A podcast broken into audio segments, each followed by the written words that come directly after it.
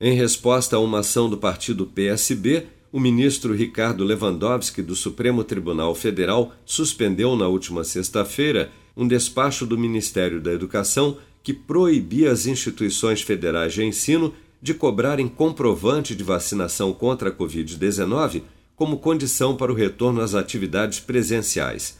O MEC havia emitido na semana passada um despacho assinado pelo ministro Milton Ribeiro proibindo instituições de ensino vinculadas ao governo federal, como universidades e institutos federais, de exigirem a vacinação contra a Covid-19 para a participação em atividades presenciais.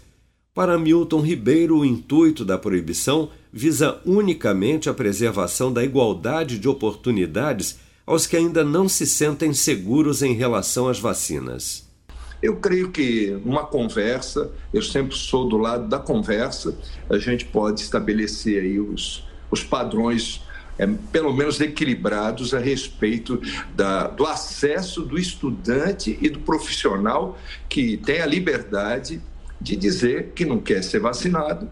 Eu tenho legitimidade até para falar sobre isso, porque eu já tive Covid tomei vacina, mas eu acho correto dar a oportunidade para aquele que não se sente seguro de não tomar vacina. Afinal de contas, quem tomou a vacina está imunizado. Ele teme o quê? Se ele está imunizado, que vá lá uma percentagem mínima de pessoas que não tomaram a vacina e que possa contaminá-lo de novo, é isso? Eu não estou compreendendo, a não ser um componente mais político em nome é, da proteção da coletividade acadêmica, a não ser isso. É isso que eu penso.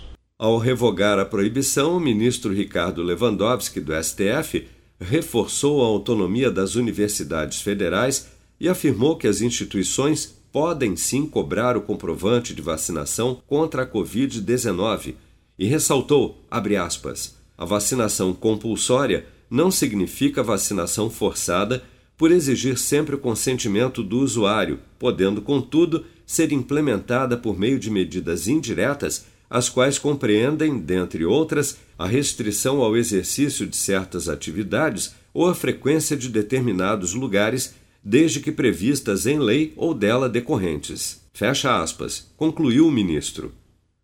Com produção de Bárbara Couto, de Brasília, Flávio Carpes.